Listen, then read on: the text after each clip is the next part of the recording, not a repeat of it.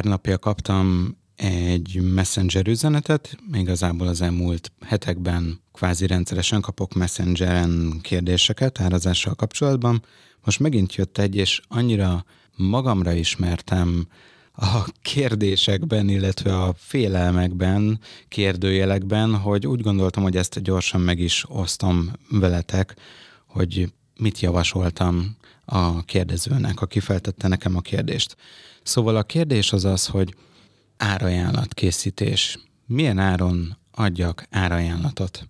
Egy vadi új projektnél, megbízásnál ugye nem tudjuk kiszámolni, hogy most ténylegesen mennyi időt fog igénybe venni az az adott projekt, és hogyha az óradíj az alapja a az árajánlatomnak, hogy hány órát fogok kb. foglalkozni az adott projekttel, és akkor azt felszorzom az óradíjammal. Ez ugye egy elég egyszerű, viszont jól használható megközelítés kezdőknél és akár haladóknál is. Szóval, hogy nem tudom belőni jól, hogy akkor igazából most szíves lesz, nem lesz szíves, mennyi idő lesz, igazából másfélszer vagy kétszer annyi időt fog igénybe venni a projekt. Szóval ez így baromi nehéz belőni. Meg hát ott van az, hogy jaj, most milyen cukinak tűnik az ügyfél, most milyen kedves, meg jó fej, hogy írt, meg hú, legalább van valami, és akkor az ember már is alkudozik magával, hogy hú, hát akkor igazából legyen csak X, mert most pont ráérek, igazából örülünk, hogy van valami. És ahogy elkezdte írni a kérdező az árajánlatot, hú, de hát jó, akkor még ez is lesz, meg az is lesz, akkor legyen x plusz egy. Jó, de hát itt még ez is, meg az is még bejátszhat, meg lehet, hogy akkor ez így bonyolultabb lesz, na jó, akkor x plusz kettő legyen. És akkor így tovább, és végül nem adott olyan árajánlatot, mint ami az eddigi legjobb árajánlata volt, miközben lehet, hogy azt is elfogadták volna. És ami árajánlatot így kiadott, ami legyen mondjuk x plusz 3, hogy azt is kapásból, csípőből elfogadták örömmel. És ilyenkor ugye azért felmerül az emberben, hogyha ezt ilyen gyorsan, könnyedén elfogadják, akkor nem lehetette volna az az x plusz 3 esetleg x plusz 4? Vagy x plusz 5? Hogyha ilyen gyorsan rávágták, hogy oké. Okay. Szóval igen, és így az emberben vannak ezzel kapcsolatban dilemmák, és nézzük, hogy erre én mit javasoltam. Az egyik pont az az, hogy érdemes mindig belekalkulálni azt minden projektbe, hogy cuki az ügyfél, gördülékeny mondjuk az első egyeztetés, ami ugye sokszor sokaknál, főleg kezdőknél díjmentes konzultáció. Persze, hogy ott még vidám és boldog az ügyfél, ez szinte normális. Akkor elég nagy baj van, hogyha ott sem vidám és boldog és gördülékeny az együttműködés. Már az első díjmentes konzultáción sem. Szóval mindig kalkulálja azzal, hogy többet kell egyeztetni az ügyféllel, lesznek félreértések, lesznek tisztázandó pontok, amik miatt többször kell beszélned az ügyfélet, többször kell e-mailt írnod, többször kell valaminek utána menni, és ugye nekem is volt már olyan, hogy elkezdtem írni egy e-mailt, és mire összeszedtem minden információt, mindent, mindennek utána néztem, az gyakorlatilag másfél óra volt. Egyetlen egy e-mail. És ha ebből van egy projekt alatt kettő-három, akkor igazából már egy napnyi munkádat kvázi el is vitte az, hogy e-mailt írtál az ügyfélnek. De itt nem csak erre kell gondolni, lehet, hogy szakmailag lesz olyan elakadásod, ami kihívást jelent majd, egy szoftver kezelésében, egy megközelítésnek a kigondolásában, a kivitelezésnek valamilyen csinyát, binnyát így jobban utána kell menni, mint ahogy te azt előzetesen gondoltad. Nyilván ezt nem fogod tudni minden esetben, minden projektnél százszázalékosan belülni. Szóval a lényeg az, hogy igen, számolj rá egy kis tartalékot kvázi, szóval hogyha azt gondolod, hogy hát ez kb. nekem 8 órányi munka, akkor ne 8 órányi munkával számolj, hanem kicsit többel. Ez lehet 10%, hogyha most kezded el ezt a módszert, és nagyon félsz ettől, hogy úristen, akkor így többet kérek el igazából az ügyféltől, és húha, akkor mi van, hogyha nem fogják elfogadni, így az árajánlatot. Szóval számolj rá akkor 10%-ot, 20-25%-ot, 30 és akár 50%-ot is rászámolhatsz. Ez volt az egyik pont, hogy igenis minden esetben kalkulálni kell azzal, hogy lesz valami nehézség, amivel számolni kell gyakorlatilag. És A másik dolog, amit javasoltam, az az, hogy, és ezt nagyon javaslom neked is, hogyha vannak ilyen jellegű kételjeid, gondolataid, félelmeid az árazásoddal kapcsolatban, hogy most vegyél elő egy papírt vagy egy táblázatot. Nyugodtan állítsd meg a felvételt, amíg belépsz mondjuk a Google Drive-ra, és megnyitsz egy szűz táblázatot. Az első oszlopba írd be a projekt nevét, és ezt az elmúlt fél évre szedd össze, hogy milyen megbízásaid voltak, és mindegyiknek adjál valami munkacímet, hogy ez ilyen grafikai meló volt, az olyan grafikai, ez ilyen weboldal készítés, olyan weboldal készítés, bármit, valahogy nevezd el ezeket a projekteket. Ha ezzel megvagy, akkor a következő oszlopba írd be azt, hogy milyen óradíjjal számoltad a projektet. Ha tudod az óradíjadat, vagy van valami a fejedben, így Satzper kb. már belőtted, kitaláltad, kiszámoltad, akkor a következő oszlopba írd be azt, hogy melyik projektnél kb. milyen óradíjjal számoltál. Ugye egy egyszerű megközelítés az, hogy grafikus vagyok, készítek egy logót, a logókészítés az nálam most nyilván hasonlítök, én 10 óra alatt készítek el egy logót, 10 ezer forintos az órabér, amivel én ezt számolgatom és, és csinálgatom a dolgaimat, tehát 10 óra szorozva 10 ezer forintos órabérrel, az a végeredmény 100 ezer forint lesz, és akkor ez, ez legyen a következő, amit beírsz, hogy mi volt a projektnek a végső ára, teljes ára, amit kiadtál árajánlatba, amit elfogadott az adott projekten az ügyfél.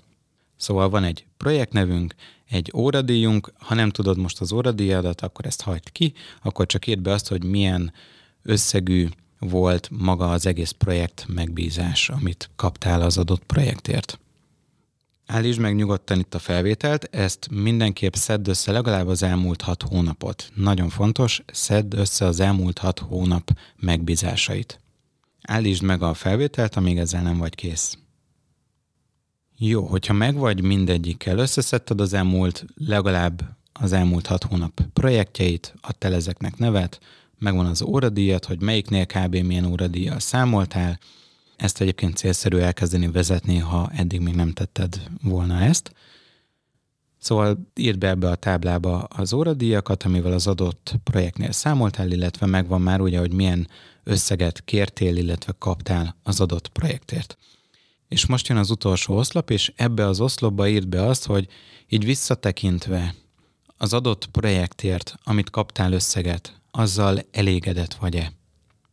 Így utólag nyilván. Így visszatekintve, tényleg gördülékeny volt a munka? Tényleg cuki volt végig az ügyfél? Tényleg simán ment minden? Tényleg pikpak meg voltál vele? Tényleg semmi extra gubanc nem volt azzal a projekttel? És tényleg az az összeg, amit kértél és kaptál azért a projektért, az úgy megérte-e? Ez a kulcs. Az az összeg, amit azért a projektért kaptál, az neked, nem az ügyfélnek, neked megérte-e?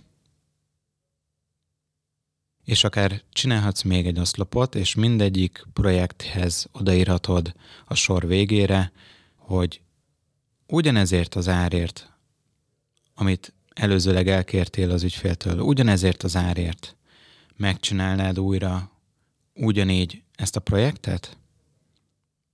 Most így utólag nyilván már tudod, látod, hogy volt elakadás benne, nehézkes volt az ügyfelel együtt dolgozni, új szoftvert kellett beszerezni, amit meg kellett tanulni, és az csomó idődet elvitte, macerás volt, plugint kellett telepíteni, szakmailag képezned kellett magadat, amivel nem kalkuláltál előzetesen a projektnél.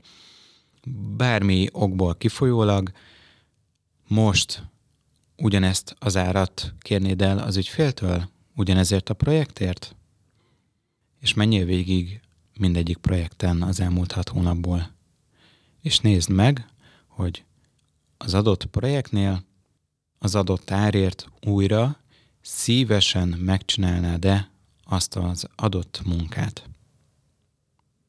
Ha nem, akkor mi lenne az az összeg, amiért szívesen megcsinálnád, elvégeznéd újra azt az adott projektet azokkal a paraméterekkel, amikkel ma már tisztában vagy. Sokat kellett telefonálni az ügyféllel, egyfolytában hétvégén hívogatott, rengeteg e-mailt kellett írni, rengeteg mindennek utána kellett menni szakmailag, új szoftvert kellett beszerezni, stb. stb. Ezekkel a paraméterekkel ma milyen áron vállalnád el azt az adott megbízást? És még egy dolog, remélem, hogy a táblázatodban az óradíjak, ha van óradíjat, hogyha számolsz ezzel, hogyha, számolt, hogyha kiszámoltad már az óradíjadat, akkor remélem, hogy az elmúlt hat hónapban azért látsz a táblázatban egy növekvő tendenciát, hogy mondjuk elindultál 3000 forintos óradíjról, aztán 3500 lett, aztán 4000, 4500, és most tartasz mondjuk 5000 forintnál, teljesen mindegy, csak mondok számokat, de a lényeg az, hogy látsz egy növekvő tendenciát. És ugyanígy a nagyban hasonló projekteknél is látsz a végösszegben egy növekvő tendenciát. Hogy mondjuk minden logótervezésed az elmúlt hat hónapban az volt 100 ezer forint, 105 ezer forint, 110 ezer forint, és így tovább. Minden coaching programod az elmúlt fél évben, minden hónapban vagy minden projektnél egy picikét emelkedett minden weboldal készítésnél, ami nyilván nagyjából össze tudod hasonlítani, hogy egy webáruház készítést ne hasonlítsál össze egy sima bemutatkozó weboldal, mert nyilván nagy különbség van árban is, meg mindenféle szempontból a kettő között, de mondjuk, hogyha látod azt, hogy van több webáruház készítős megbízásod, akkor ezek között, ahogy haladunk előre az időben, van-e növekedés árban? Mert hogyha mindig ugyanannyit kértél az elmúlt fél évben, minden nagyon hasonló projektért, minden logókészítésért, minden webáruház készítésért.